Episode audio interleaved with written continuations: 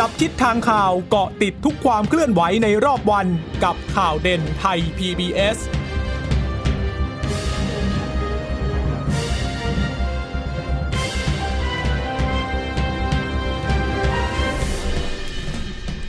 วัสดีค่ะ สวัสดีคุณผู้ฟังทุกท่านนะคะ ขอต้อนรับเข้าสู่ข่าวเด่นไทย PBS ค่ะ วันนี้วันที่ 14 สิงหาคม 2563 นะคะ ก็เจอกันเป็นประจำทุกวันจันทร์ถึงศุกร์เวลา 15นาฬิกาอย่างนี้ วันนี้พบกับดิฉันพึ่งนภาคล่องพยาบาล แล้วก็คุณชนชยนันพร้อมสมบัตินะคะ วันนี้ก็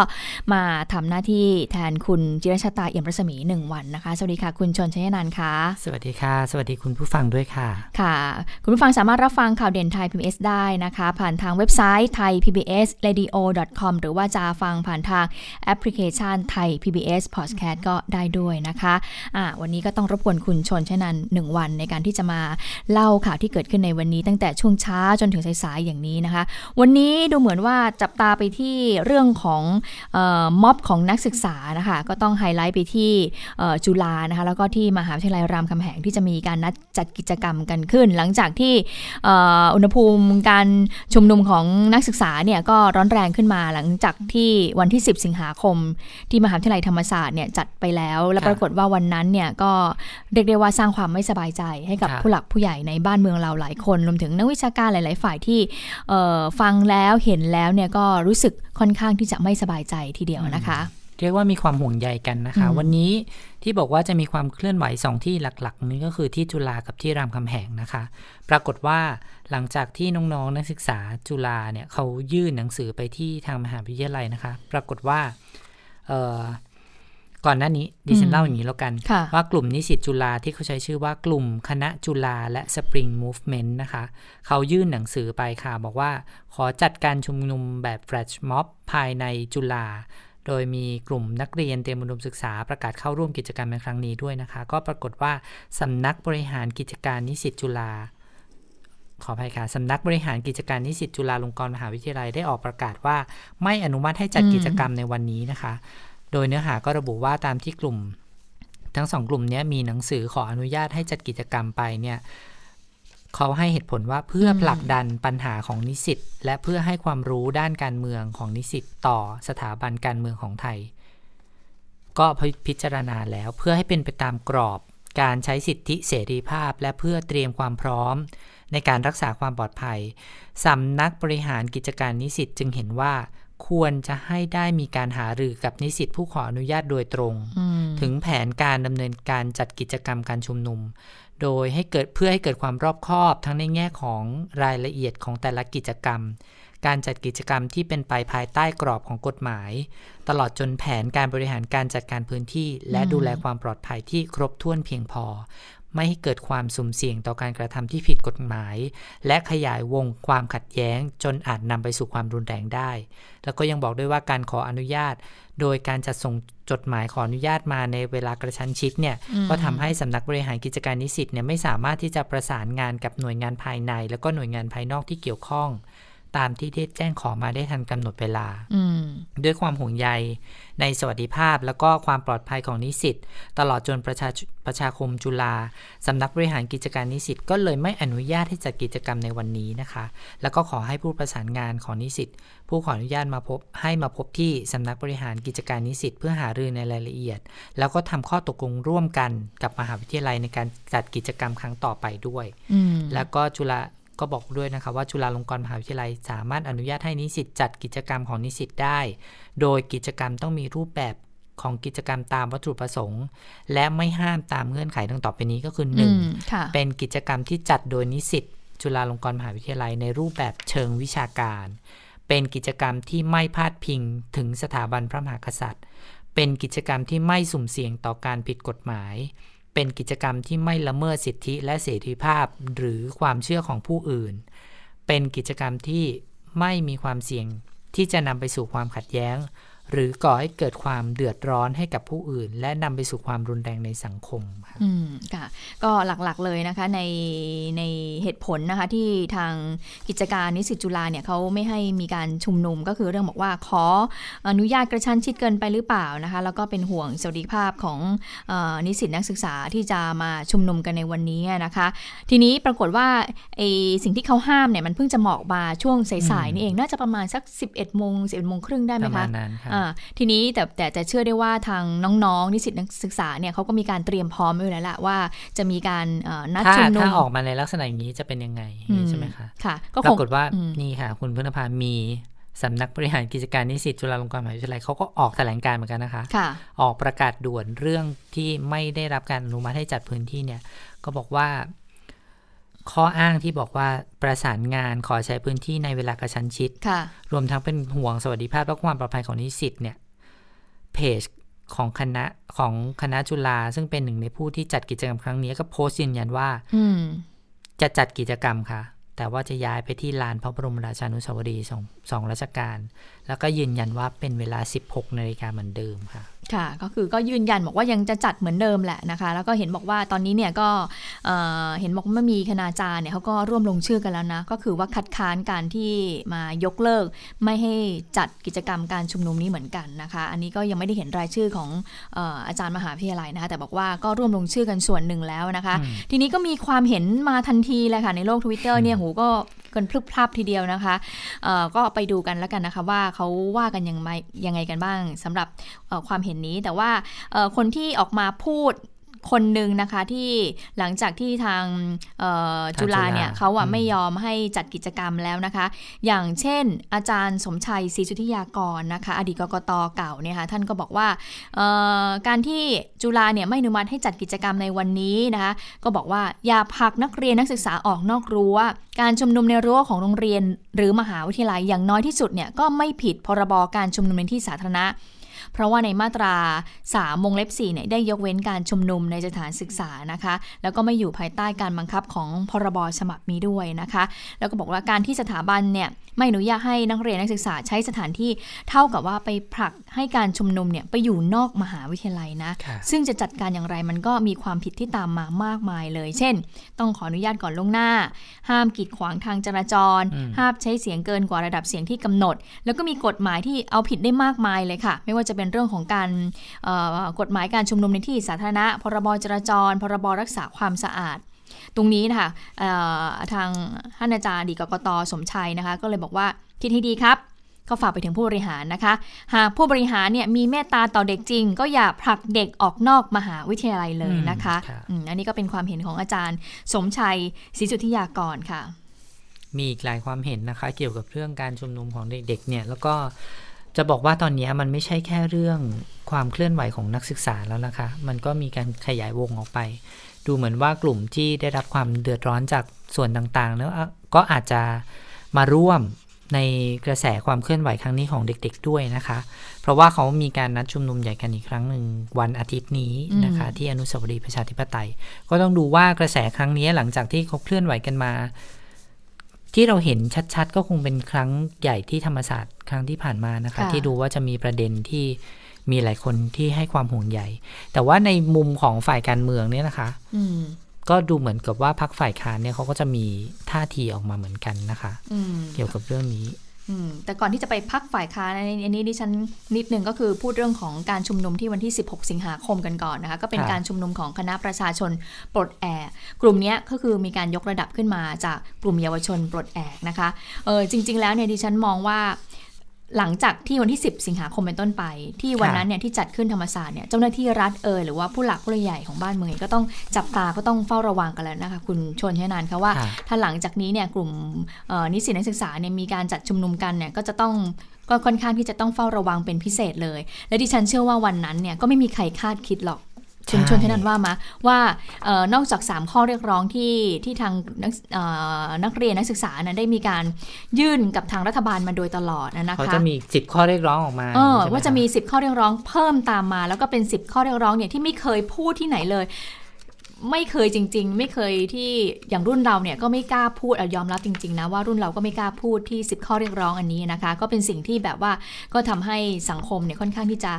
พูดถึงมากทีเดียว ดังนั้นเนี่ยพอหลังจากที่ผ่านพ้นวันที่ 10 สิงหาคมเป็นต้นไปเนี่ยดังนั้นจะถ้าที่ไหนเนี่ยจะมีการจัดชุมนุม ก็เชื่อว่าทางเจ้าหน้าที่รัฐเนี่ยก็จะต้องให้ความระมัดระวังอย่างมากทีเดียวนะคะ ซึ่งที่ผ่านมาก็จะเห็นว่าข้อเรียกร้องของออนักเรียนนักศึกษา 3 ข้อก็ย้ำเหมือนเดิมนะคะ ก็คือเรื่องของ หยุดคุกคามประชาชน ให้ยุบสภาลาออก แล้วก็ร่างรัฐธรรมนูญใหม่ 3 ข้อนี้นะคะ แต่ว่าในวันที่ 16 สิงหาคมก็จะเพิ่ม 2 จุดยืนเข้ามาเขาบอกว่าห้ามตั้งรัฐบาลแห่งชาติ แล้วก็ไม่ให้ปฏิวัติรัฐประหารตรงส่วนข้อนี้มาเพิ่มด้วย แล้วก็อีกมีหนึ่งความฝันที่เขาบอกว่าจะทำให้บ้านเมืองเนี่ยเจริญก้าวหน้าไปมากดังนั้นทีนี้เนี่ยก่อนที่จะถึงที่ 16เนี่ยวันนี้ก็เลยเหมือนกับพอมาจัดที่ที่น้องๆเนี่ยจะมาชุมนุมกันที่จุฬาใช่ไหมคะเขานัดกันล่วงหน้าแล้วนะมันก็เลยเหมือนกับว่าทางผู้บริหารดิฉันก็ผู้บริหารจุฬาก็คงจะแบบว่าก็คงกลัว ไม่ได้กลัวๆเรียกว่ามีความกังวล เออ มีความกังวลและห่วงใยอืมว่าแบบว่ามันจะแบบจะเกิดอะไรขึ้นอะไรหรือเปล่านะคะ ก็กลัวแบบว่าความคิดเห็นของนักศึกษาเหมือนกันนะแม้แต่เราเองนะคะที่เราอยู่แล้วก็ทำข่าวการชุมนุมมาหลายต่อหลายครั้งเนี่ยเราก็ต้องยอมรับนะคะว่า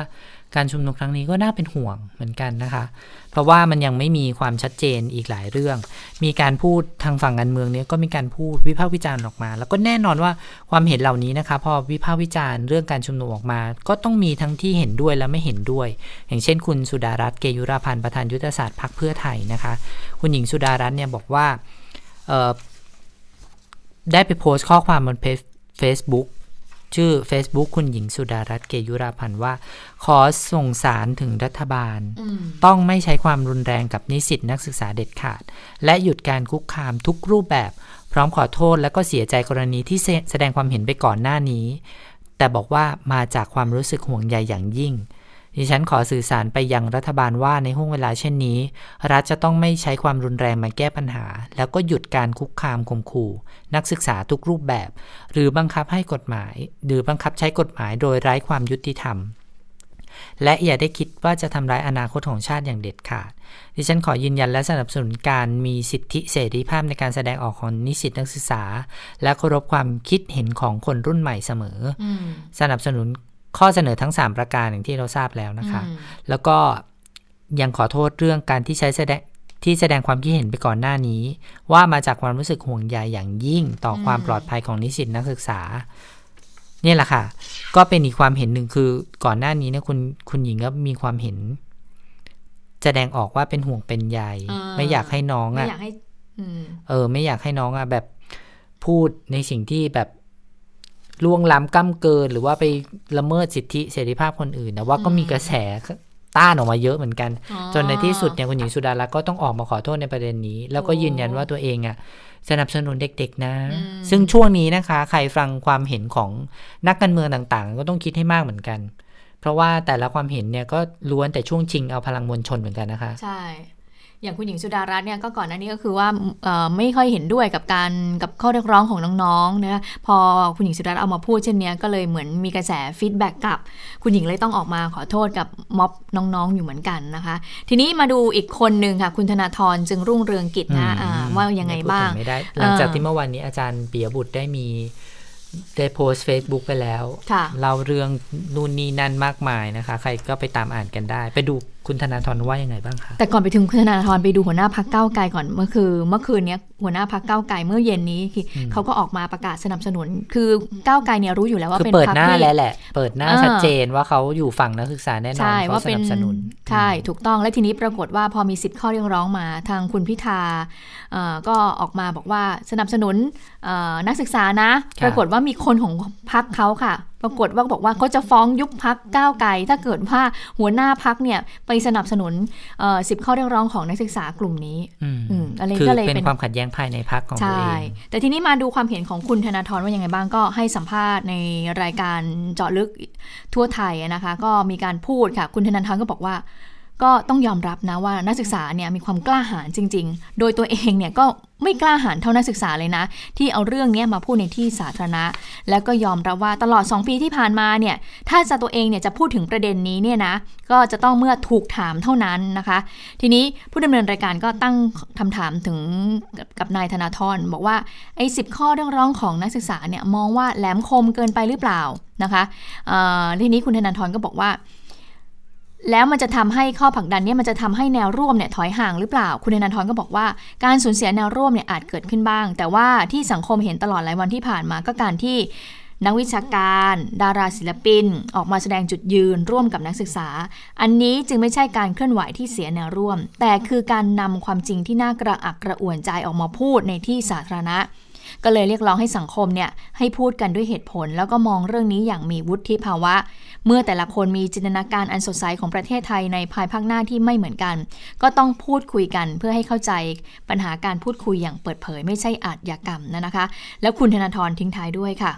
บอกว่าขอฝากไปถึงผู้มีอำนาจ เวลานี้ทุกคนต้องถอยคนละก้าวไม่มีใครได้ 100%ไม่มีใครอยากเห็นการสูญเสียเลือดเนื้อ ถ้าผู้มีอำนาจยังไม่คิดถอยไม่ประนีประนอม มันอาจไปถึงจุดนั้นได้ ทุกคนต้องถอยแล้วก็ใช้สติ โดยรูปธรรมการถอยก็คือการแก้รัฐธรรมนูญ มานั่งคุยกันว่าจะยังไง เดินหน้าไปอย่างไร เพราะว่าต้องยอมรับว่าคนที่ไม่พอใจ คนที่ตื่นรู้ทางการเมืองต้องการที่จะเรียกร้องการเปลี่ยนแปลงนะคะ ซึ่งหนึ่งในข้อเรียกร้องก็คือการแก้ไขรัฐธรรมนูญใช่ไหมคะคุณผู้ฟังคุณชนชยนานคะแต่ว่าตอนนี้เท่าที่ฉันตรวจสอบเนี่ยคณะทำงานต่างๆ ที่มีการตั้งขึ้นมาเนี่ยก็มีการพูดถึงเรื่องนี้อยู่ โดยเฉพาะคณะกรรมการของคุณพิรพันธ์สารีรัฐวิภาค ที่เขาจะที่เขาจะเเขาก็มีข้อสรุปออกมาบ้างแล้วนะคะ เบื้องต้นก็คือเปิดทางให้มีการตั้ง แก้ไขมาตรา 256 แล้วก็มีสสรใช่ไหมคะ แต่ว่าไอ้คณะกรรมการชุดนี้มันก็เกือบจะเสร็จแล้วล่ะค่ะ ก็คาดว่าเขาบอกว่าเขาจะเสนอต่อสภาได้ภายในเดือนสิงหาคมนี้แหละนะคะอืมแต่ทีนี้ระหว่างกระบวนการเร็วนะคะ ก่อนหน้านี้ที่ฉันเห็นว่าตั้งแต่ตั้งคณะกรรมการมาจนมาถึงนานมากแล้วนะคะ แต่เหมือนมาเร็วช่วงที่น้องๆชุมนุมกันนะคะนี่ก็น่าตั้งข้อสังเกตเหมือนกันว่า ถ้าหากว่ากระบวนการการ แก้ไขรัฐธรรมนูญ โดยการตั้งคณะกรรมการขึ้นมาศึกษาเนี่ย มันได้ข้อสรุปขึ้นมาเร็วกว่านี้วันนี้มันอาจจะไม่ไม่มาถึงสถานการณ์วันนี้ก็ได้นะคะ ถึงแม้ว่าหลายท่านอาจจะบอกว่าแหมมันยังไม่ได้มีความรุนแรงอะไรเลย แต่ว่าดิฉันคิดว่า การแก้ไขรัฐธรรมนูญในระบบอะมันจะดีกว่าการแก้ไขรัฐธรรมนูญโดยโดยต้องเขียนใหม่กันทั้งฉบับหรือเปล่า หรือว่าสถานการณ์มันจะถูกผลักดันให้เป็นทางไหนนี่เราจับทิศทางยากนะคะ ค่ะ นักสันติวิธีหลายท่านบอกว่า การชุมนุมก็คือการวัดความอดทนนะวัดความอดทนทั้งสองฝ่ายของทั้งสองฝ่าย ใครจะอดทนได้มากกว่ากัน ในขณะที่ผู้ชุมนุมเนี่ยก็พยายามจะเออชุมนุมเพื่อเรียกร้องในสิ่งที่ตัวเองต้องการ มันจะมีความยั่วยุ ความเออการกระทำที่ละเมิดหรือว่าผิดกฎหมาย ในขณะที่เจ้าหน้าที่รัฐเนี่ยก็ต้องต้องมีความอดทนเหมือนกันว่าเอ๊ะจะทำยังไงเพื่อควบคุมไม่ให้เกิดความเดือดร้อนกับ ประชาชนที่ไม่ได้ไปร่วมชุมนุมด้วย อันนี้แบบน่าคิดมากค่ะ อย่างอาจารย์โคโทมมาริยาก็เป็นนักสันติวิธีนะเขาบอกว่าจริงๆเนี่ยปี 2500 2519เนี่ยถือว่ารุนแรงกว่านั้นนะคะเพราะฉะนั้นตอนนี้เนี่ยก็ยังมีพื้นที่ให้นักสันติวิธีเนี่ยได้ได้ได้ได้ทำงานอยู่ ก็บอกเหมือนกันบอกว่าให้ทั้งสองฝ่ายเนี่ยต้องใช้ความอดทนอย่างที่คุณชนันบอก แล้วก็แล้วก็ให้พักยกก็คือว่าอย่างไม่ต้องตอนนี้ไม่ต้องคำนึงถึงความถูกต้องหรือความผิดกฎหมายนะคะอย่าไปอย่าไปตรงนั้น ไม่ใช่ว่าเจ้าหน้าที่รัฐเอไออะก็จะบอกว่าผิดพรบนี้ผิดกฎหมายนี้บอกว่าให้ให้ให้เหมือนกับ พักเอาตรงนั้นก่อนนะคะส่วนกลุ่มผู้ชุมนุมเนี่ย ตอนนี้ก็เรียกร้องไปแล้ว ก็ให้ก่อนแล้วเช็คบินภายหลังเขาขอให้แบบว่าเออรอดูท่าทีหรือว่ารอดูอะไรก่อนดีไหมให้เหมือนกันนิ่งก่อนนะคะ เพื่อที่จะให้แบบว่า เพราะว่าพอหลังจากที่มีข้อเรียกร้องมาเนี่ยโอ้โหต่างฝ่ายต่างก็โกรธเรียกว่าลดอุณหภูมิเนาะลดอุณหภูมิให้มันให้มันเย็นลงหน่อยนะคะเพราะว่าทีนี้ตอนนี้เนี่ยทางรัฐบาลก็พยายามที่จะเปิดเวทีรับฟังความเห็นของนักศึกษาแต่ดิฉันก็ก็ยอมรับว่าไม่รู้ว่าจะจะช่วยได้มากน้อยแค่ไหนไม่รู้ว่าจะได้ผลหรือเปล่าพูดอย่างนี้ดีกว่า เพราะว่าไปเริ่มเวทีแรกในที่ระยองใช่ไหมใช่ค่ะก็เป็นเวทีที่นายกเขาก็สั่งให้ทางสภาพัฒน์เนี่ยไปไปเปิดเวทีที่นั่นนะคะ โดยใช้ที่ระยองก่อนหลังจากนั้นก็จะจัดขึ้นเนี่ยนะคะ ทั่วทุกภาคเลยก็เวียนเวียนไปใช่ไหมคะตอนนี้เนี่ยรูปแบบเนี่ยยังไม่รู้ว่าเป็นยังไง แล้วก็ให้นักศึกษามาพูดมาเปิดรับฟังความคิดเห็นเนี่ยก็จะมีการสรุปพอสรุปเสร็จแล้วก็ส่งให้กับนายก ซึ่งก่อนหน้านี้กลุ่มนักศึกษาที่ร่วมชุมนุมเขาก็แสดงท่าทีชัดเจนว่าเขาจะไม่ร่วมค่ะ ไม่ร่วมแสดงความเห็นในเวทีของรัฐบาลด้วยนะคะอันนี้ยิ่งน่าห่วงเลยว่า ความพยายามในการจะทำขั้นตอนให้มันเป็นไปในรูปแบบที่ อยากให้เกิดขึ้นเนี่ยมันจะไม่เกิดขึ้นหรือว่ามันอาจจะไม่สำเร็จได้นะคะค่ะ ซึ่งนอกจากมีเวทีที่นายกเขาบอกให้ทางสภาพัฒน์ไปเปิดรับฟังความคิดเห็นแล้วใช่ไหมคะ ก่อนอันนี้ทางสภาเขาก็มีการตั้งกรรมธิการวิสามันเพื่อพิจารณารับฟังความคิดเห็นของนักศึกษากัน ปรากฏว่าคุณชนชนันคะ ตอนนี้คณะทำงานทำงานอยู่นะคะ ก็ลงพื้นที่ไปตามพื้นที่ต่างๆ ที่เขามีการจัดแฟลตม็อบกันแหละ แล้วเขาก็มีกรอบการทำงานเอาไว้นะคะเขาก็ไปรับฟังความคิดเห็นของนักศึกษาอยู่เหมือนกัน แต่ว่าคณะทำงานชุดนี้ตั้งแต่ก่อนที่จะมีการตั้งเหมือนกันทางฝ่ายค้านเขาก็มองบอกว่า โอ้ตั้งเนี่ยก็ประวิงเวลาหรือเปล่านะคะเพราะตอนนั้นนะพูดจริงๆยังไม่มีลักษณะที่มีเหมือนกันแฟลตม็อบแต่ว่าก็ไม่ได้ไม่ได้แบบว่า เป็นม็อบเล็กๆ เป็นม็อบเล็ก ๆ พูดง่ายๆว่ายังจุดไม่ติดคือชุมนุมที่หนึ่งแล้วก็แล้วก็ไปชุมนุมที่หนึ่งแล้วก็ไป แต่ตอนนี้มันมันมันมันไม่ใช่สถานการณ์มันไม่เหมือนตรงนั้นแล้ว แต่ว่าตอนนั้นเนี่ยฝ่ายค้านก็บอกว่า โอ้บอกเลยว่าไม่ขอเข้าร่วมนะ ดูแล้วมันแบบว่าซื้อเวลาแล้วก็บอกว่าเนี่ยซ้ำซ้อนเออแล้วก็ไม่อยากว่าตั้งขึ้นมาแล้วเป็นยังไงทำไมนายกไม่ไปรับฟังปัญหาด้วยตัวเองใช่ไหมคะตอนนั้นตอนนอนนะตั้งแต่ว่าหลังจากเนี้ยก็ คณะทำงานชุดนี้ก็ตั้งขึ้นมาแล้วอะเดี๋ยวต้องรอดูกันว่าบทบาทเนี่ยจะเป็นยังไง แต่ว่ามีอีกอันหนึ่งที่น่าสนใจคณะกรรมการกฎหมายการยุติธรรมสภาผู้แทนราษฎร จริง ๆ แล้ว กรรมธิการนี้มีคุณปิยบุตรแสงกนกุลเนี่ยเป็นประธานนะจำได้ไหมคะแล้วแล้วหลังจากนั้นพอคุณปิยบุตรเนี่ยหลุดไป ก็ตอนนี้เป็นคุณศิระเจนจาคะเนี่ยเป็นประธานขึ้นมาเป็นประธานแทน แล้วตอนนู้นเนี่ยที่ตั้งขึ้นมาเนี่ยเขาให้ทำรายงานสรุป ปรองดองแห่งชาติไงคะจำได้ไหมที่ตอนนั้นเรามีเหตุทางการเมืองเหตุการณ์การชุมนุมทางการเมืองเกิดขึ้น แล้วก็บอกว่างั้นเดี๋ยวขอสรุปนะ เพื่อไม่ให้มีเหตุการณ์การชุมนุมทางการเมืองที่นำไปสู่ความรุนแรงเนี่ยมันเกิดขึ้นอีก ปรากฏมันมันเพิ่งจะสรุปมาเมื่อวานนี้เองค่ะ ผ่านไปหนึ่งปีค่ะ เออเพิ่งจะสรุปออกมาแล้วก็มีข้อสังเกต 9 ข้อ ซึ่งข้อสังเกต 9 ข้อก็ออกมาจังหวะนี้พอดีด้วย ออกมาก็ยอมรับว่าออกมาจังหวะที่อ่าถูกถูกที่ถูกเวลาพอดีเหมือนกัน โดย 9 ข้อนี้ก็มีพูดเรื่องของการแก้ไขรัฐธรรมนูญ ตั้งสสรเหมือนกัน แล้วก็ให้นิรโทษกรรม บุคคลที่เกี่ยวข้องทางการเมืองนะคะ ตั้งแต่ปี 2548 ซึ่งเขาบอกว่าเอคณะกรรมการชุดนี้เมื่อวานนี้โอ้โหถกกันเยอะเลย อภิปรายกันมากเกี่ยวกับเรื่องนี้ ซึ่งถ้าเอ คณะกรรมการชุดนี้นะคะ สรุปออกมาเสร็จแล้วก็จะเสนอต่อสภา อันนี้น่าจะเร็วกว่าชุดของคุณพีรพันธ์ใช่ใช่แต่ว่าอันนี้ก็น่าห่วงเหมือนกันนะคะ เพราะว่า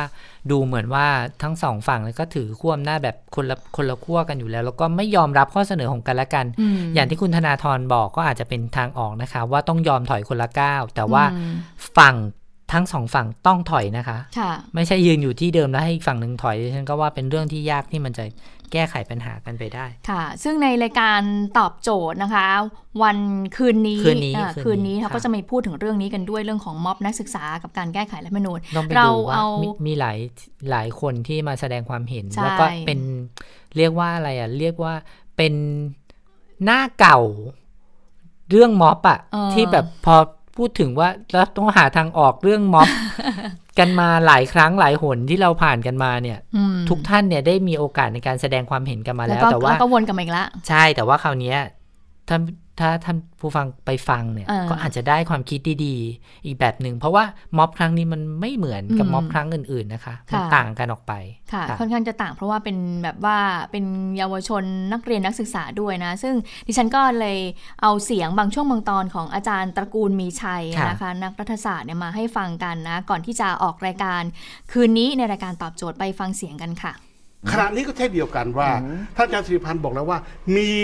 ประชาชนมีนักเรียนนักศึกษามีประชาชนกลุ่มหนึ่งที่คิดว่ารัฐธรรมนูญ2560 เนี่ย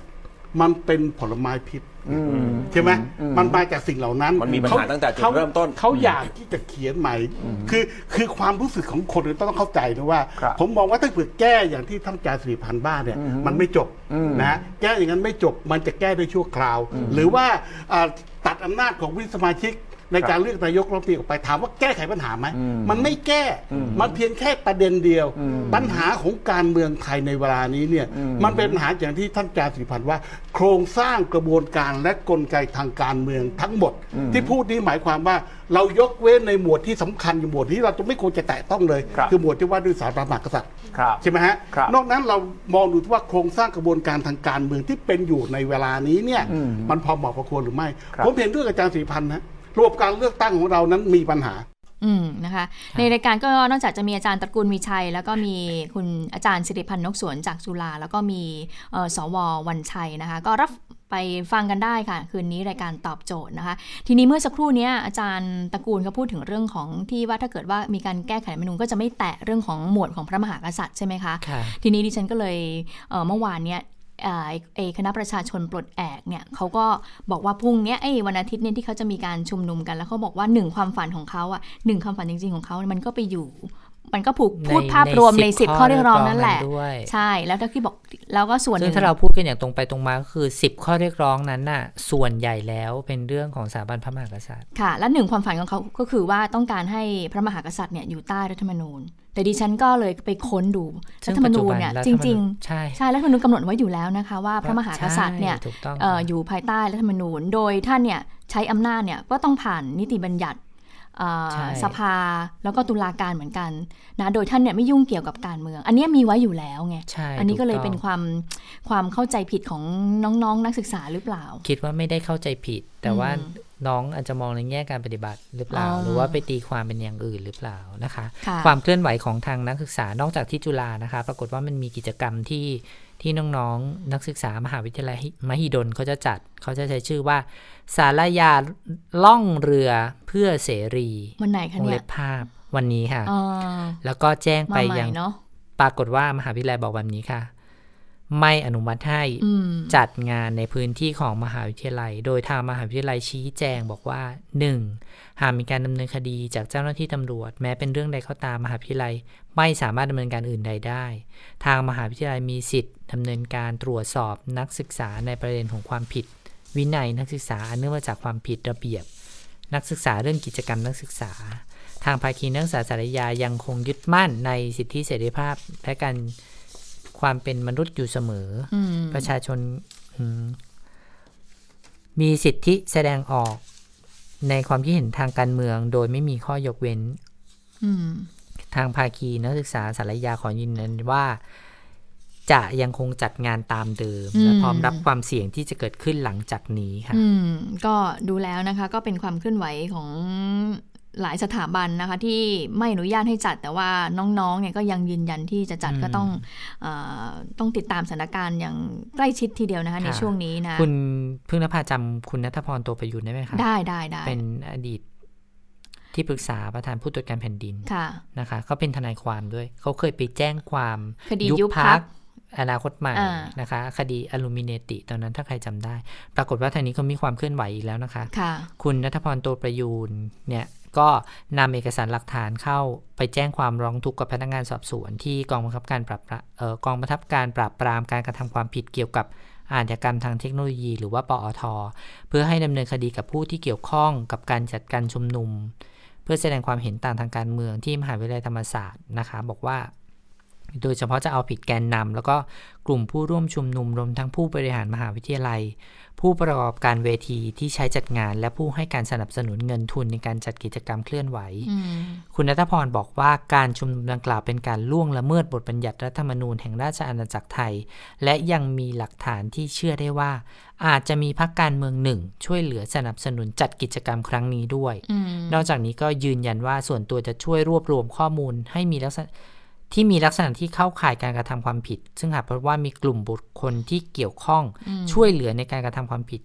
ก็จะขอให้ตำรวจดำเนินคดีอย่างถึงที่สุด พร้อมกับยืนยันว่าส่วนตัวเชื่อมั่นในกระบวนการยุติธรรม จึงขอใช้ช่องทางนี้ในการเอาผิดตามกฎหมายค่ะบอกว่ามีข้อมูลว่ามีกลุ่มผู้สนับสนุนประมาณ 3-4 คนที่มีหลักฐานการใช้โทรศัพท์ ติดต่อประสานงานกันในการจัดการชุมนุม นอกจากนี้ก็ยังพบหลักฐานเกี่ยวกับเส้นทางการโอนเงิน ที่ใช้ในการจัดกิจกรรมในครั้งนี้ด้วยดังนั้นก็จะขอให้พนักงานสอบสวนดำเนินการเอาผิดตามพรบคอมพิวเตอร์ และกฎหมายมาตรา 116 ฐานยุยงปลุกปั่นด้วยนะคะพันตำรวจเอกสิริวัตรดีพอรองผู้บังคับการปอทก็บอกว่า ในส่วนของการดำเนินคดีเกี่ยวกับพรบคอมพิวเตอร์เนี่ยตำรวจปอทสามารถสืบสวนดำเนินคดีได้ทันที แต่ว่าความผิดฐานอื่นตำรวจท้องที่ที่พบการกระทำผิดสามารถดำเนินการสอบสวนได้เช่นกันค่ะอืมนะคะก็มีความเชื่อบอกว่าทางการชุมนุมของนักศึกษาเนี่ยอาจจะมีแนวร่วม ซึ่งอาจจะเป็นผู้ที่ไม่หวังดีเนี่ยอยู่เบื้องหลังได้นะคะ ก็เลยทำให้เป็นที่มาของการไปยื่นฟ้องตรงส่วนนี้นะคะเอาละค่ะเราไปคดีบอสอยู่วิทยากันนะคะ วันนี้ก็มีความคืบหน้านะหลังจากที่เมื่อวานนี้เราเห็นคุณเนตแล้วคุณเนตนาคสุกรองอายการสูงสุดเนี่ยที่เป็นคนที่เซ็นคำสั่งไม่สั่งฟ้องคดีของในบอสอยู่วิทยาเมื่อวานนี้ก็ไปชี้แจงกับทางคณะกรรมการการกฎหมายชุดของคุณเสียระเรียบร้อยแล้วนะคะเมื่อวานนี้ก็คงจะพอจะรู้แล้วแหละนะคะว่าคุณเนธเนี่ยเขาพูดยังไงบ้าง คือคุณเนธเขาบอกว่าก็ ทำตามสำนวนที่มาพิจารณาจากสำนวนที่ตำรวจส่งมานะคะ แล้วก็ยืนยันว่าได้ลาออกจริงเขาไม่อยากให้กระทบต่อองค์กรตำรวจ วันนี้ค่ะ วันนี้ก็ไปชี้แจงกับทางคณะกรรมการตรวจสอบข้อเท็จจริง และข้อกฎหมายชุดของ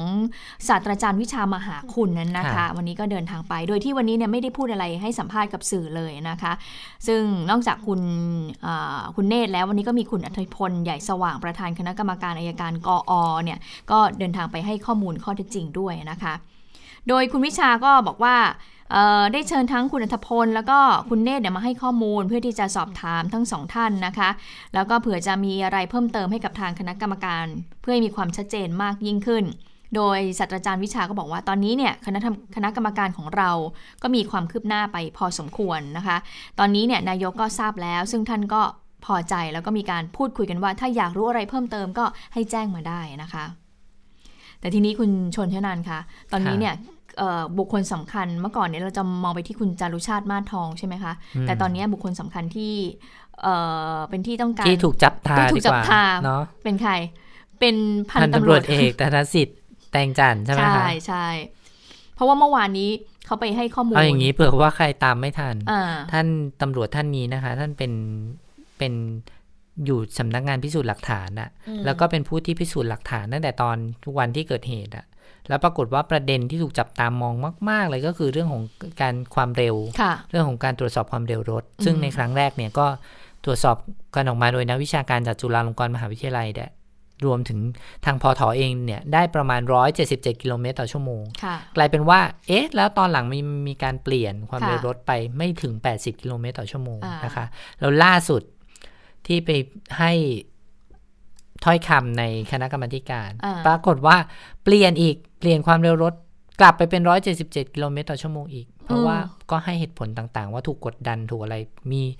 กระแสมากมายเลยนะคะ เรื่องนี้ในคณะกรรมการ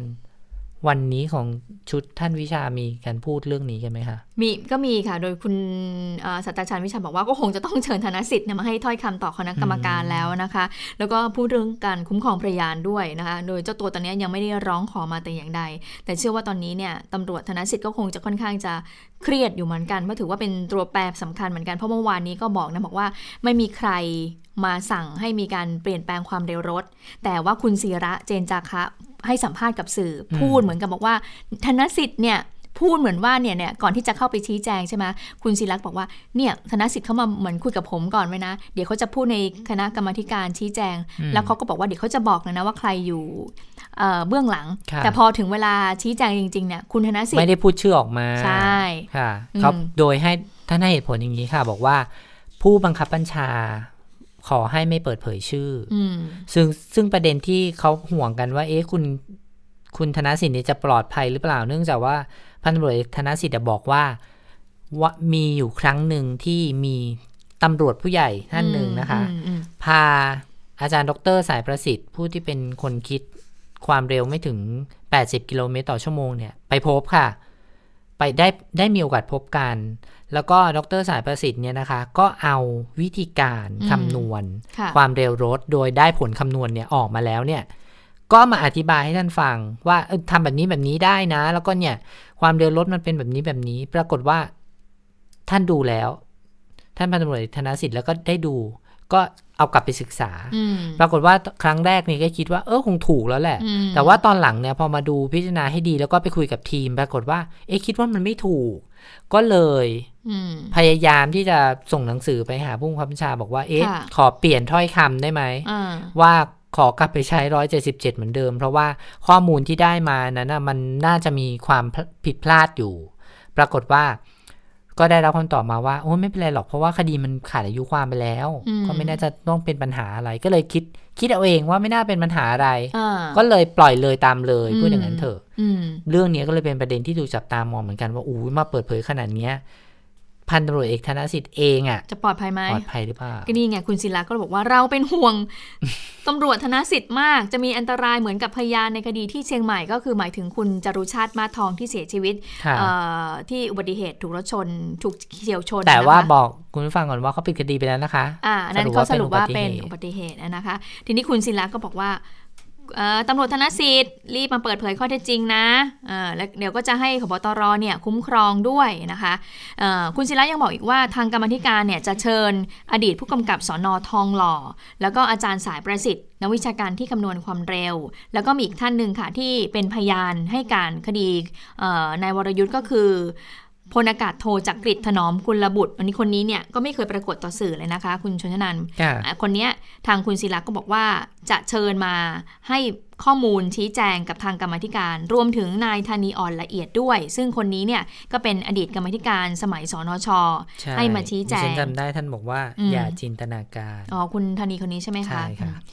แล้วก็บอกว่าคุณศิลาบอกว่าถ้าเกิดว่าคุณธานียังไม่มาเนี่ยก็จะออกคำสั่งเรียกในฐานะที่เคยเป็นตัวแทนฝ่ายนิติบัญญัติ ก็ควรให้เกียรติฝ่ายนิติบัญญัติมาชี้แจงด้วยนะ นะคะอะอันนี้ก็เป็นความเคลื่อนไหวที่เกิดขึ้นกับทางกรรมธิการกฎหมายที่คุณศิระเอามาเปิดเผยว่า จับพิรุษตำรวจธนสิทธิ์ได้นะคะนี่ย้อนกลับมาที่กรรมธิการชุด ท่านศาสตราจารย์วิชานิดหนึ่งวันนี้ได้คุยท่านอัตพลใหญ่สว่างได้เข้าไปชี้แจงด้วย ท่านอัตพลบอกว่า ก่อนหน้านี้ได้รับเอกสารจากผู้หวังดี แล้วก็ได้ทำความเห็นเพิ่มเติมส่งไปยังคณะกรรมการตรวจสอบข้อเท็จจริงของอายการ ซึ่งเป็นเอกสารที่ร้อยตำรวจตรีพงนิวัตยุทธพันธ์บริพานอดีตอายการสูงสุด เคยมีความเห็นยุติการพิจารณาร้องขอความเป็นธรรมครั้งนี้ไปแล้ว แล้วก็มีการพูดถึง ดรสายประสิทธิ์เกิดนิยมนักวิชาการวิศวกรรมเครื่องกลจากสถาบันเทคโนโลยีพระจอมเกล้าพระนครเหนือ ผู้ที่กำหนดความเร็วรถของวรยุทธ์ก่อนออได้ไม่เกิน 80 กิโลเมตรต่อชั่วโมง ก็เลยทำหนังสือถามอายการสูงสุดว่า ได้ดูเอกสารนี้หรือเปล่า ถ้าอายการสูงสุดมีความเห็นแล้ว การจะสั่งอะไรต่อไปก็น่าจะเป็นกรณีที่รองอายการสูงสุดต้องเสนออายการสูงสุดก่อน ตนอยากยกตัวอย่างง่าย ๆ ว่า นายวงศกุลสั่งไปแล้ว อีกสัปดาห์รองอายการสูงสุดมาสั่งทับจะถูกต้องหรือเปล่านี่แหละค่ะเป็นเรื่องที่เอ่อท่านท่าน ประธานกออเนี่ยท่านตั้งข้อสังเกตเรื่องนี้มาตลอดเลยบอกว่ากระบวนการมันถูกต้องหรือเปล่า แต่ว่าถ้าไปดูคำชี้แจงของคุณเนตรเมื่อวานนี้ที่กรรมธิการการการกฎหมายนะคะ คุณเนตรบอกว่ามีอำนาจค่ะ ยืนยันว่าตัวเองมีอำนาจ เพราะว่าสั่งการในฐานะรักษาการอายการสูงสุด ก็เลยมีการตอนนี้สื่อเนี่ยก็มีการไปพูดถึงรออไม่ใช่สิไม่ใช่รองอายการสูงสุดคนนั้นที่ที่ที่สูงกว่าท่านเนและท่านเนรักษาการนะคะ ชื่ออะไรที่ฉันจำไม่ได้อตอนนี้ก็เลยไปดูว่าเนี่ยท่านวงศกุลท่านวงศกุลเนี่ยไปดูว่าท่านอะที่ผ่านมาเนี่ยท่านสั่งไม่ฟ้องกี่คดี มีการย้อนคดีของท่านเหมือนกันนะคะ ว่าที่ผ่านมาท่านทำงานกันอย่างไรบ้างนะคะ ค่ะมีอีกชุดหนึ่งค่ะ กรรมการชุดตำรวจจำได้ไหมคะ เมื่อวานนี้มีการสรุปสรุปไปแล้วสรุปยาวมาก แล้วก็สรุปว่าเบื้องต้นเนี่ยบอกว่าจะมีการเอาผิดตำรวจใช่ไหมคะ ปรากฏว่าวันนี้มีรายงานแล้วว่าวันพรุ่งนี้ กรรมการสอบสวนชุดตำรวจคดีนี้เนี่ยก็มีพลตำรวจเอกสตวัตทีนันบุรณะที่ปรึกษาพิเศษของสำนักงานตำรวจแห่งชาติเป็นประธาน ก็จะเสนอรายชื่อข้าราชการตำรวจที่เข้าข่ายมีความบกพร่องในคดีของนายวรยุทธ์ให้ พลตำรวจเอกจากทิพย์ชัยจินดา ผู้บัญชาการตำรวจแห่งชาติ ตั้งกรรมการสอบเพื่อลงโทษ ซึ่งมีทั้งผู้ที่บกพร่องมากและบกพร่องน้อย มีรายงานว่าจากการสอบสวนของคณะกรรมการพบว่าในช่วง 3 ปี 5 เดือน นับจากวันที่ 3 กันยายน 2556 พนักงานอายการมีหนังสือเร่งรัดให้พนักงานสอบสวนออกหมายจับในวรยุทธ์ ส่งถึงพนักงานสอบสวนสอนอทองหล่อ7ครั้ง และหนังสือเร่งรัดให้รีบส่งตัวมาดำเนินคดีอีก 12 ครั้ง พนักงานในการมีหนังสือทวงถามไปยังผู้บังคับการตำรวจนครบาล 5 ในขณะนั้น 1 ครั้ง และมีหนังสือถึงผู้บัญชาการตำรวจนครบาลในขณะนั้นอีก 2 ครั้ง เพื่อขอให้เร่งรัดการออกหมายจับในข้อหาที่ยังไม่หมดอายุความ 4 ข้อหาก็คือ ขับรถชนแล้วไม่แจ้งต่อเจ้าพนักงาน ขับรถชนแล้วไม่หยุดให้การช่วยเหลือ ขับรถชนทรัพย์สินเสียหาย และขับรถประมาทเป็นเหตุให้ผู้อื่นถึงแก่ความตาย พร้อมขอให้รีบส่งตัวมาดำเนินคดี แต่ปรากฏว่าในช่วงเวลา 3 ปี 5 เดือนที่บอกเนี่ยนะคะ ไม่มีการขออนุมัติออกหมายจับจนกระทั่ง 25 เมษายน 60 นายวรยุทธ์เดินทางออกนอกประเทศส่วนพนักงานสอบสวนไปขอออกหมายจับวันที่ 28 เมษายน 2560 สามวันค่ะหลังจากนายวรยุทธ์เดินทางออกไปนอกประเทศคณะกรรมการก็เลยเล็งเห็นว่า หากในช่วงเวลา 3 ปี 5 เดือน ถ้าพนักงานสอบสวนได้ออกหมายจับ ก็มีโอกาสที่จะจับนายวรยุทธ์มาดำเนินคดีได้ เนื่องจากยังเป็นช่วงที่นายวรยุทธ์เคลื่อนไหว แล้วก็เดินทางอยู่ในประเทศค่ะ อืม นี่ไปไปมาดิฉันกำลังมองว่าสุดท้ายเนี่ยคดีของคุณวรยุทธ์ถ้าจะเอาผิดเนี่ยฉันกลัวใจจังเลยว่ามีแต่แบบว่าตำรวจ ประมาณระดับระดับปฏิบัติการเท่านั้นอะที่จะจะโดนใช่ไหมว่าจะทำผิดแล้วเลยทางวินัยไปนะไม่ได้กระทำตามหน้าที่อะไรอย่างเงี้ยเนาะดูทรงน่าจะเป็นอย่างนั้นนะมันมีหลายประเด็นนะคะ เรื่องนี้ก็ถือว่าเป็นความเปลี่ยนแปลงในวงการกระบวนการยุติธรรมที่ถูกวิพากษ์วิจารณ์มากพอสมควรตั้งแต่ตำรวจอายการ แล้วก็มี คณะกรรมการชุดต่างๆ ขึ้นมามากมาย สิ่งที่เราทุกคนควรตั้งคำถามครั้งนี้นอกเหนือไปจากว่ากระบวนการมันจะไปสู่ที่ไหนเนี่ย เรื่องที่น่าห่วงอีกเรื่องนึงคือ แม้ถ้าทุกคนบอกว่ากระบวนการวันนี้เสร็จสิ้นแล้วบอกว่าเอาผิดนายวรยุทธ์ได้ฟ้องเลยเราเอาตัวนายวรยุทธ์มารับผิดได้ไหมคะก็ต้องไปตามต้องต้องไปเอาเข้ามาดิฉันว่าไม่น่าได้ ไม่อ๋อถ้าจะเอามาได้เออใช่ ใช่ไหม เรื่องนี้น่าห่วงไม่แพ้กับเรื่องกระบวนการนะคะ เพราะว่าตราบใดก็ตามที่เราไม่สามารถจับผู้ก่อเหตุมันดำเนินคดีได้นั่นหมายความว่ากระบวนการยุติธรรมมันก็ไม่สมบูรณ์อยู่ดีถูกต้องไหมคะอืมนะคะอ่าแล้วก็มีคณะกรรมการตำรวจนะคะ ตอนนี้รู้สึกว่ากรรมการตำรวจเนี่ยเขาสรุปละสรุปรายงานแล้วเขาบอกว่าก็จะส่งให้ทางนายกนั้นได้รับทราบนะคะ แล้วก็จะส่งไปให้ทางคณะกรรมการชุดของคุณ ศาสตราจารย์วิชามหาคุณด้วยนะคะเขาก็จะแล้วก็บอกว่าจะมีการตั้งคณะกรรมการไต่สวนอิสระขึ้นมานะคะ ก็จะมีการส่งคดีบอสไปด้วยนะคะอืมอันนี้ก็เป็นหนึ่งอีกหนึ่งชุดคณะทำงานที่ทำงานเสร็จแล้ว ตอนนี้เนี่ยสปอตไลท์เลยต้องไปส่องที่คณะกรรมการของศาสตราจารย์วิชามหาคุณว่าผลจะออกมาอย่างไรน่าจะเป็นคนรวมทั้งหมดเลยความเห็น เพราะว่าอันนี้ต้องส่งรายงานให้นายกรัฐมนตรีรับทราบด้วยค่ะ เอาละค่ะ ไปดูเรื่อง วันนี้กันดีกว่าหลังจากที่เมื่อวานนี้คอรมอเขาไปชุมนัดแรกเลยใช่ไหมคอรมอประยุทธ์2ทับ2ก็มีรัฐมนตรีใหม่ 7 ท่านนะคะ ก็รัฐมนตรีใหม่ 6 ท่าน 6 ท่าน 7ตำแหน่ง7ตำแหน่งทีนี้เข้าไปทำงานแล้วเมื่อวานนี้ประชุมคอรมอนัดแรกไปแต่เช้าเลยไปถ่ายรูปเรียบร้อยเสร็จนะคะ ทีนี้วันนี้เนี่ยก็ได้เลิกเข้ากระทรวง อย่างกระทรวงแรงงานที่มีหลายฝ่ายจับตามากที่สุด เพราะว่าครั้งนี้เนี่ยมีรัฐมนตรีช่วยเข้ามา ทำงานด้วยนะคะ ก็มีศาสตราจารย์นรมนพินโยสินวาซึ่งเป็นอดีตโฆษกรัฐบาลบอกว่ากระทรวงนี้ไม่เคยมีรัฐมนตรีช่วยมานานแล้ว นานแล้วเนี่ยเห็นเครือข่ายแรงงานที่ดิฉันพูดคุยเขาบอกว่าตั้งแต่หลังวิกฤต 40 นะคุณแปลว่านานมาก แล้วดิฉันก็ไปดูนะมีประมาณ 4-5 หน่วยงานในในในของกระทรวงแรงงานก็ถือว่ามีน้อยไงมีกรมสวัสดิการคุ้มครอง มีดูคนเดียวก็น่าจะไหวมีสปสมีไม่กี่กรมเองมีกรมการจัดหางาน มีประมาณ4-5 หน่วยงานเท่านั้นที่สังกัดอยู่แต่จริงๆถ้าเกิดว่าเป็นแบบนี้ยังไม่ได้บอกเหมือนกันนะคะ ว่าจะแบ่งงานกันยังไง แต่ว่าส่วนตัวเนี่ยเห็นว่าอาจารย์นรมนเนี่ยมีความสามารถทางด้านด้านเรื่องการเงินการคลังใช่ไหมนั้นน่าจะให้แกไปดูสปสสปสเนาะ เพราะว่าถึงแม้ว่าจะทำตามข้อเรียกร้องไม่ได้ว่าให้ออกไปเป็นเอกชนไป แต่ว่าให้ให้สปสไปจัดระบบให้มันเข้าที่เข้าทางใช่ไหมเพราะว่าตอนนี้เราต้องยอมรับว่าสปสโบราณมากอะแล้วก็ไม่รู้ว่าการลงทุนเป็นได้ผลประโยชน์อะไรมากมายขนาดเพียงพอที่จะจ่ายให้สมาชิกหรือเปล่าก็ไม่รู้ ไม่ใช่แค่โบราณอย่างเดียวนะคะ เพราะว่าตอนนี้เนี่ยยังมีผู้ประกันตนยังไม่ได้เงินเลยนะกว่าจะได้เงินเนี่ยช้ามากอ่าวันนี้เนี่ยก็เข้าทำงานที่กระทรวงวันแรกก็ถือเลิกนะ เจ็ดนาฬิกายี่สิบเก้านาที วันนี้ก็เขาถือเลิกเนี่ยก็ไปพร้อมกันเหรอคะเรานัดพร้อมกันค่ะ รัฐมนตรีก็ไปไหว้สิ่งศักดิ์สิทธิ์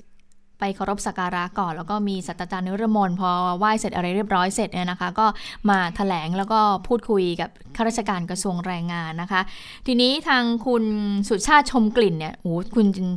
ชนชนะต้องไปฟังเสียง ก็ดูเป็นเป็นรัฐมนตรีดูลูกทุ่งอะ เออดูลูกทุ่งดูพูดจงพูดจาดูค่อนข้างจะลูกทุ่ง ถ้าเกิดว่าดูทรงแล้วก็น่าจะทำงานร่วมกับทางแรงงานได้เพราะบอกว่าแรงงานเนี่ยมันต้องทำงานกับคนใช่ไหมคะใช่นี่ไปฟังเสียงของคุณสุชาติชมกลิ่นกันก่อนค่ะเดี๋ยวต้องคุยกับส่วนตัวท่านรัฐมนตรีช่วยกับท่านประหลัดสามนัดกันอยู่ครับว่าจะเอาแบบแบบที่ทำงานกันได้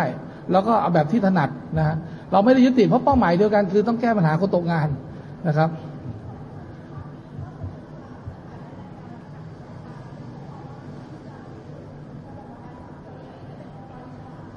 โอ้ผมผมเรียนอย่างนี้เรื่องนี้เป็นเรื่องใหญ่มากนะฮะถ้าเป็นองค์กรอิสระเนี่ย ผม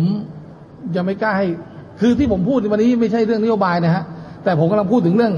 ผมต้องย้อนกลับถ้าผมเป็นผู้ใช้แรงงาน ผมไม่ได้พูดถึงผมเป็นน้ำตีนะผมต้องพูดว่าผมเป็นผู้ใช้แรงงานก่อนผมก็คงไม่ยอม ถูกไหมฮะเพราะผมก็อยากให้ทุกอย่างมันอยู่ในระบบอย่างเงี้ยการตรวจสอบตรวจทานมันได้หมด แต่ถ้าออกไปองค์กรอิสระเนี่ย ยกตัวอย่าง อย่างรัฐสาหกิจหรือองค์การองค์กรอิสระที่ออกไป อย่างเอ่ยได้ก็ไม่น่าเป็นไรมากการบินไทยอย่างเงี้ย เป็นยังไงอะฮะรับไหวไหมอะแล้วนี่เงินไม่ใช่เงินของไม่ใช่เงินของของพวกผม แล้วไม่ใช่เงินภาษี ไม่ใช่เงินภาษีประเทศ มันเป็นเงินของพี่น้องผู้ใช้แรงงานสิบเจ็ดล้านคนนะฮะแล้วถ้าเกิดเราอันนี้เป็นแค่แนวคิดในฐานะผม ถ้าผมมองมุมกลับถ้าผมเป็นผู้ใช้แรงงาน ผมก็เรื่องนี้เป็นเรื่องใหญ่ที่ต้องคุยเยอะฮะ อืมเอ่อนักข่าวเนี่ยฟังอาจจะไม่ชัดแต่แต่แต่นักข่าวเนี่ยก็คือถามประมาณว่าเอ่อต้องมีต้องคิดไหมคะจะนโยบายของท่านเนี่ยจะปฏิรูปประกันสังคม ท่านก็เลยบอกว่าโหเป็นเรื่องใหญ่นะ ถ้าจะปฏิรูปประกันสังคมเนี่ยแล้วก็มีการก่อนหน้านี้เนี่ยแรงงานก็ออกมาเรียกร้องอยู่บ่อยๆบอกว่าจะให้ประกันสังคมเนี่ยเป็นองค์กรอิสระที่จะทำให้การทำงานนั้นคล่องตัวมากขึ้น ก็เลยได้รับคำตอบ จากที่ได้ยินได้ฟังไปเมื่อสักครู่นี้นะคะจากคุณสุชาติชมกลิ่น ก็คือเรื่องการแบ่งงานบอกว่ายังไม่ได้คุย ก็เดี๋ยวต้องคุยกัน 3 คนก็มีปลัดกระทรวงแรงงาน แล้วก็ศาสตราจารย์นุรมนก็ต้องมาคุยกันตรงส่วนนี้นะคะ พอหลังจากจบที่ท่านพูดกับข้าราชการละ นะแล้วก็ให้สัมภาษณ์กับสื่อมวลชน ปรากฏมันเขาจะเก็บเก็บเก็บเก็บแล้วนะคะ แล้วปรากฏว่าอะท่านให้อาจารย์แหม่มให้อาจารย์แหม่มพูดหน่อยพูดหน่อยอันนี้ค่ะ ทีนี้อาจารย์แหม่มก็เลยบอกว่าอ๋อมาช่วยงานท่านสุชาตินะคะ ก็คือก็อย่างที่ได้ยินได้ทราบกันว่านายกเนี่ยก็อยากให้กระทรวงแรงงานเนี่ยเป็นกระทรวงเศรษฐกิจ ซึ่งดิฉันก็จะพยายามทำอย่างเต็มที่ เราไปฟังเสียงของศาสตราจารย์นึรมนกันค่ะ ส่วนแนวทางของ แผนที่จะออกมาและนโยบายที่จะออกมาเป็นอย่างไรเนี่ยอย่างที่ท่านรัฐมนตรีบอกก็คงจะต้องไปสอดรับกับศูนย์ที่ท่านเพิ่งตั้งขึ้นมานี้ ซึ่งเพิ่งจะตั้ง แล้วเดี๋ยวคงจะมีการเรียกประชุมหารือในทั้งสองคณะกรรมการ ทางกระทรวงแรงงานเองเนี่ยก็เป็นกระทรวงที่ท่านนายกรัฐมนตรีฝากความหวังเอาไว้อย่างที่ท่านเคยให้สัมภาษณ์นะคะว่า อยากจะยกระดับให้เป็นกระทรวงเศรษฐกิจ เพราะว่าเป็นฟันเฟืองสำคัญที่จะดูแลแรงงานไทยเนี่ยที่อยู่ในระบบ แล้วก็ทั้งมาตรา 3940 ด้วยเนี่ยทั้งสิ้นก็ 16.4 ล้านคนนะท่านก็ฝากความหวังเอาไว้ตรงนี้ค่ะกระทรวงนี้กับข้าราชการทุกคนก็เลยส่งส่งแหม่มมาช่วยเพิ่มเติมมาสนับสนุนท่านรัฐมนตรีว่าการนะคะในทุกๆมิติที่จะสามารถสนับสนุนได้ ส่วนถ้าอย่างเมื่อสักครู่เห็นมีคำถามว่า เดี๋ยวจะแบ่งงานอะไรกันยังไงเนี่ยก็ท่านรัฐมนตรีได้ตอบไปแล้วว่า เดี๋ยวรอหารือกันนะคะ ไม่ว่าท่านจะมอบงานใด ๆเนี่ยทางทางนำแล้วก็ทีมงาน ก็พร้อมจะสนับสนุนท่านว่าการเต็มที่เพื่อให้สอดคล้องกับงานของรัฐบาลของท่านรัฐมนตรี แล้วก็ของท่านนายกรัฐมนตรีค่ะค่ะก็มีความหวังกันนะคะ ว่ากระทรวงแรงงานภายใต้การนำของคุณสุชาติเนี่ยน่าจะไปได้ดี เพราะว่าถ้าเราไปดูปูมหลังของท่านเนี่ยนะคะ ก็มีคนบอกว่าโอ้โหท่านลำบากมาก่อนนะพูดง่ายๆนะคะ บอกว่าเคยทำงานตั้งแต่แบกน้ำตาล แบกข้าวสารอยู่ที่ท่าเรืออ่าวไทยนะคะ รับเหมาเป็นกุลีทำกุลีนี่แปลว่าอะไรคุณชนใช่ไหมกรรมกรนะคะแล้วก็ทำทำเรือสินค้าส่งออกข้าวทำน้ำตาลอยู่บนเกาะสีชัง เป็นเซลล์ขายบ้านทำงานธนาคาร แล้วก็ใช้ความรู้ทางการบัญชีเนี่ย มาทำสินเชื่อ แล้วก็มาทำหมู่บ้านจัดสรรของตัวเอง เรียกว่าหูมีความเขาเรียกว่าอะไรทำอาชีพมาหลากหลายมากนะคะ แล้วก็คงเข้าใจพี่น้องผู้ใช้แรงงานจริง ๆ เพราะว่าเคยใช้แรงงานมาก่อนด้วยนะคะ อืม แต่แต่ว่าท่านท่านท่านท่านท่านสำเร็จการศึกษานะคะ ศิลปศาสตร์บัณฑิตการจัดการจากมหาวิทยาลัยเกริกนะคะ แล้วก็ดำรงตำแหน่งสำคัญมาก่อน ไม่ว่าจะเป็นสมาชิกสภาเทศบาลเมืองแสงสุดก็ชนบุรีใช่ไหมแล้วก็เป็นสมาชิกองค์การบริหารส่วนจังหวัดชนบุรีอ๋อก็หลายตำแหน่งเลยนะคะ ก่อนที่จะมารับตำแหน่งนี้ก็ถือว่าเป็นเป็นคนสำคัญของบุคคลในพักพลังประชารัฐด้วยนะคะอะทีนี้พอมาดูตำแหน่งของท่าน สุชาติชมกลิ่น แต่ว่าประประวัติตำแหน่งของท่านรัฐมนตรีก็คงไม่ต้องพูดถึงแล้วก็รู้กันแล้วค่ะว่าท่านเป็นอาจารย์เก่ามาก่อนนะคะ ทีนี้นอกจากรัฐมนตรีแรงงานที่เข้าไปกระทรวงแล้วก็มีรัฐมนตรีอื่นด้วยใช่ไหมคะ คุณชนชนานคะค่ะ คุณสุพัฒนพงษ์พงมีชาวรองนายกรัฐมนตรี แล้วก็รัฐมนตรีว่าการกระทรวงพลังงาน ก็เข้าสการะสารพระพรหมสิ่งศักดิ์สิทธิ์ประจำกระทรวงพลังงานแล้วนะคะตั้งแต่เมื่อช่วงเช้าที่ผ่านมา ก็มีคนไปถามเหมือนกันว่าอืม ท่านรัฐมนตรีจะมีทิศทางเรื่องการแก้ไขปัญหาเศรษฐกิจยังไงนะคะท่านบอกว่าบอกสั้นๆ ค่ะว่าวันที่ 17 จะมีการประชุมร่วมกับนายกรัฐมนตรี หารือแล้วก็รับฟังนโยบายเกี่ยวกับภาพรวมเศรษฐกิจของประเทศ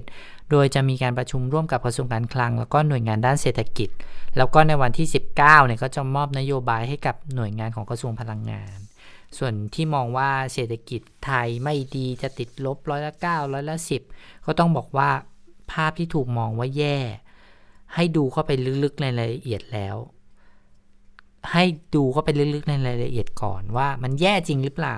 ในส่วนของการเข้ารับตำแหน่งครั้งนี้ก็ทำงานให้เต็มที่ ถ้ามีอะไรต้องปรับก็ค่อยๆ แก้กันไปค่ะ อืมก่อนหน้านี้เนี่ยเขาค่อยไปดู วงเงินงบประมาณที่แต่ละกระทรวงเนี่ยจะได้เขาบอกว่ากระทรวงพลังงานเนี่ยได้ได้ค่อนข้างไม่เยอะนะได้น้อยนะ แต่ถ้าไปดูว่าท่านต้องกำกับดูแลอย่างเงี้ยปตทเงี้ยใช่ไหมกฟผการไฟฟ้าฝ่ายผลิต คณะกรรมการกำกับกิจการพลังงานเนี่ยโอ้โหก็ถือว่าสำคัญสำคัญก็ไม่ลืมว่าท่านนี้ก็ก็คงมาดูด้านเศรษฐกิจแทนท่านสมคิดนั่นแหละค่ะนะคะก็มีคนตั้งความหวังเหมือนกันว่าจะไปได้ขนาดไหนส่วนคุณปรีดีดาวฉายค่ะรัฐมนตรีว่าการกระทรวงการคลังก็ ยังไม่ได้เข้ากระทรวงนะคะ บอกว่าจะเข้ากระทรวงในวันจันทร์ที่ 17 สิงหาคมนี้ แล้วก็จะประชุมนัดแรกกับท่านสุพัฒนพงศ์นี่แหละ ในวันที่ 17 เหมือนกัน แล้วก็ช่วงบ่ายก็จะไปที่กระทรวงการคลังเป็นประธานประชุมผู้บริหารระดับสูงของสถาบันการเงินเฉพาะกิจของรัฐนะคะ แต่ว่าวันนี้เนี่ยคุณปรีดีเนี่ยไปใช้อาคาร 6 ของที่เป็นอาคารอนุรักษ์ เคยเป็นวังเก่าของธนาคารแห่งประเทศไทยทำงานตลอดทั้งสัปดาห์แม้ว่าจะเข้ารับตำแหน่งรัฐมนตรีคลังแล้วก็ตามนะคะ วันนี้ก็บอกว่ามีการเรียกนายวิทัยรัตนากรผู้อำนวยการธนาคารออมสิน แล้วก็นางสาวรื่นฤดีสุวรรณมงคล เลขาธิการสำนักงงานคณะกรรมการกำกับหลักทรัพย์ และตลาดหลักทรัพย์ไปหารือด้วยนะคะ ค่ะ อะนะคะก็เป็นการเข้าทำงานของรัฐมนตรีใหม่นะคะ มาดูสถานการณ์โควิด -19 กันนะคะ วันนี้ติดเชื้อเพิ่ม 17 คนเลยนะคะตอนนี้ก็ทำให้ยอดเนี่ยอยู่ที่ 3,376 คนนะคะ ผู้ป่วยรายใหม่มาจากไหน ก็ส่วนใหญ่เดินทางกลับมาจากต่างประเทศค่ะ ก็คือทั้งหมดเลยค่ะกลับจากต่างประเทศก็มีอินเดีย 15 คน อเมริกา 1 คน ออสเตรเลีย 1 คนก็อยู่ในเซตคอรันทีนนะคะ และตอนนี้เนี่ยก็บอกว่าผ่านมา 81 วันแล้วนะคะ ที่บ้านเราเนี่ยไม่พบผู้ติดเชื้อในประเทศ แล้วก็อยู่ในที่อันดับที่ 114 ของโลกนะคะ เท่ากับเมื่อวานนี้ แต่ทีนี้ถ้าไปดูภาพรวมของการติดเชื้อทั่วโลก โอ้ คุณชนเช่นันคะ วันนี้เนี่ยพุ่งมา 21 ล้านแล้วนะคะ แล้วก็บอกว่าเมื่อวานเนี่ยเพิ่มวันเดียวเนี่ยจากเมื่อวานนี้นะคือสองแสนเจ็ดหมื่นคน ก่อนหน้านี้ที่ฉันบอกคุณผู้ฟังไปก็คือว่ามีอยู่ก่อนหน้านี้วันหนึ่งเนี่ยวันเดียวเนี่ยเพิ่มถึง2องแสนเก้าหมื่นคนนะคะก็คือว่าเยอะทีเดียว ดังนั้นเนี่ยตัวเลข 1 ล้านคนเดี๋ยวนี้ไปเร็วมากนะคะ 2 วันเมื่อก่อนจะเป็น 4 วันทีถึงจะเป็น 1 ล้านใช่ไหมตอนนี้น่าจะเป็น 2 วัน 3 วันเนี่ยก็แตะล้านแล้วนะคะ ทีนี้ก็มีความเห็นจากทางอาจารย์หมอธีระด้วยใช่ไหมคะ ค่ะ รองศาสตราจารย์ในแพทย์ธีระวรัฒนารัตน์คณะแพทยศาสตร์ จุฬาลงกรณ์มหาวิทยาลัยค่ะโพสต์ข้อความบน Facebook ค่ะ บอกว่าวันนี้มียอดผู้ติดเชื้อในประเทศเนี่ย17 17 คนใช่ไหมคะ สูงสุดในรอบ 70 วันค่ะอาจารย์บอกแบบนั้น สูงที่สุดในรอบ 70 วัน บอกว่ารายงานติดเชื้อในประเทศวันนี้ ระบุว่าคนไทยติดเชื้อ 11 คน เยอะที่สุดในรอบ 70 วันที่ผ่านมา นิวซีแลนด์มี 4 อ๋อคือคือก่อนหน้านี้นิวซีแลนด์เขาติดเชื้อไปสี่คน แล้วเขาก็มาเพิ่มเป็นหลักสิบค่ะ ทางการเขาก็รีบออกมาชี้แจง แล้วก็ย้ำชัดเจนว่าเป็นการระบาดในชุมชนที่ยังหาต้นตอไม่ได้ พร้อมกับประกาศล็อกดาวน์เมืองโอ๊กแลนด์นะคะท่านนั่นก็หมายความว่าเป็นความเด็ดขาดแล้วก็โปร่งใสฉับไวต่อเหตุการณ์ คุณหมอบอกว่าอย่างนี้ค่ะ บอกว่าถ้าเกิดว่า คิดคิดว่าไทยควรดำเนินตามรอยนี้นะคะ ในเรื่องของการจัดการ เพราะว่าถ้าหากว่าจำกันได้ได้แต่ต้นปีที่ผ่านมา เรามีความสงสัยในหลายเรื่อง ที่ยังไม่เห็นคำชี้แจงออกมาอย่างชัดเจนนะคะ ถ้าไม่รับเรื่องเชียร์แข่งรถ หน้ากากล่องหน หวัดธรรมดาแล้วก็อื่นๆอีกหลายเรื่องอะ่ะก็ ให้เหตุผลแบบนี้ค่ะ เช่น เรื่องที่ 1 เหตุใดในช่วงที่ระบาดหนัก ๆ ตอนเดือนมีนาคม จึงไม่เคยมีการประกาศจากกระทรวงว่า เรามีการระบาดระยะที่ 3 หรือการแพร่ในชุมชน ทั้งๆทที่การประกาศแก่สาธารณะจะช่วยให้ทุกคนตระหนักถึงสถานการณ์ที่แท้จริง ของปัญหาการระบาดของโรค และเร่งปฏิบัติตัวให้เหมาะสมมากขึ้น 2 ก็คือรายละเอียดแบบไฟแนลว่าเคสผู้สูงอายุที่ติดเชื้อ โควิด -19 แล้วเดินทางไปร้านตัดผมโรงพยาบาลและที่อื่น ๆ ว่าสรุปแล้วได้ทำการสอบสวนโรคไปมากน้อยแค่ไหน แล้วหากทำเต็มที่อย่างที่สุดแล้วว่า ทราบที่มาของการติดเชื้อหรือเปล่า ถ้าทราบก็บอกไม่ทราบก็บอกค่ะ เราจะได้ตระหนักถึงความเป็นจริงที่ว่าการติดตามคนที่เกี่ยวข้องทั้งหมดอ่านมีข้อจำกัด และก็ต้องระมัดระวังตัว ในการใช้ชีวิตประจำวันมากขึ้น 3. เคสชาวญี่ปุ่นนี่เพิ่งล่าสุดนะคะ ที่เพิ่งเป็นข่าวไปไม่กี่วันก่อน ตกลงอัปเดตไปถึงไหนแล้ว แล้วพอจะทราบต้นตอหรือเปล่านะคะ ซึ่งล่าสุดเข้าใจว่ามีการติดตรวจเชื้อครอบครัวที่อยู่ที่ไทยแล้วนะคะ ทั้งแม่ทั้งภรรยากับลูกเนี่ยพบว่าผลเป็นลบนะคะ 4. ก็คือสถานการณ์คัดกรองกลุ่มเสี่ยงต่างๆ ในประเทศ ตอนนี้ทำอย่างไรครอบคลุมแค่ไหน มีข้อจำกัดอะไรอย่างไร และกำลังแก้ไขหรือพัฒนาอย่างไร อย่างข่าวเรื่องการตรวจได้ต่ำกว่าครึ่งในกลุ่มผู้ป่วยปอดอักเสบ ซึ่งเด็กๆ ก็ยังรู้กันดีเลยว่า อาจเกิดจากโควิดได้ หากเป็นเช่นที่ข่าวที่ออกมาก็แสดงว่าระบบของเรายังมีช่องโหว่ขนาดคนไม่สบายแบบนั้นยังไม่สามารถตรวจได้อย่างครบถ้วน โอกาสที่คนติดเชื้อโดยไม่ทราบก็ย่อมมีมากขึ้นด้วยนะคะ อืม คุณหมอก็เลยบอกว่าให้ออกมาชี้แจงนะคะ จริง ๆ เนี่ยถ้ามีการถแถลงรายวันอยู่เนี่ยก็เชื่อว่าประเด็นเหล่านี้คงได้รับการชี้แจงจากทางคุณหมอทวีสินนะคะคงจะได้ถามแล้วก็ได้ตอบกันแต่ว่าตอนนี้ไม่มีแล้วอืตอนนี้ก็คือจะคุณหมอทวีสินก็จะออกมาในช่วงที่สบคเนี่ยมีพิจารณาเรื่องสำคัญสำคัญเท่านั้นนะคะ แนะนำให้ไปพิมพ์ไว้ในในเพจของสบคนะคะ เผื่อว่าจะมีคำตอบออกมา ถ้ามีประเด็นที่น่าสงสัยนะคะค่ะ ก็ไปพิมพ์ทิ้งไว้นะเผื่อจะได้รับคำตอบจากทางนั้นบ้างนะคะ วันนี้หมดเวลาของข่าวเด่นไทย PBS นะคะเราสองคนลาไปก่อนพบกันใหม่สัปดาห์หน้านะคะ สวัสดีค่ะ สวัสดีค่ะ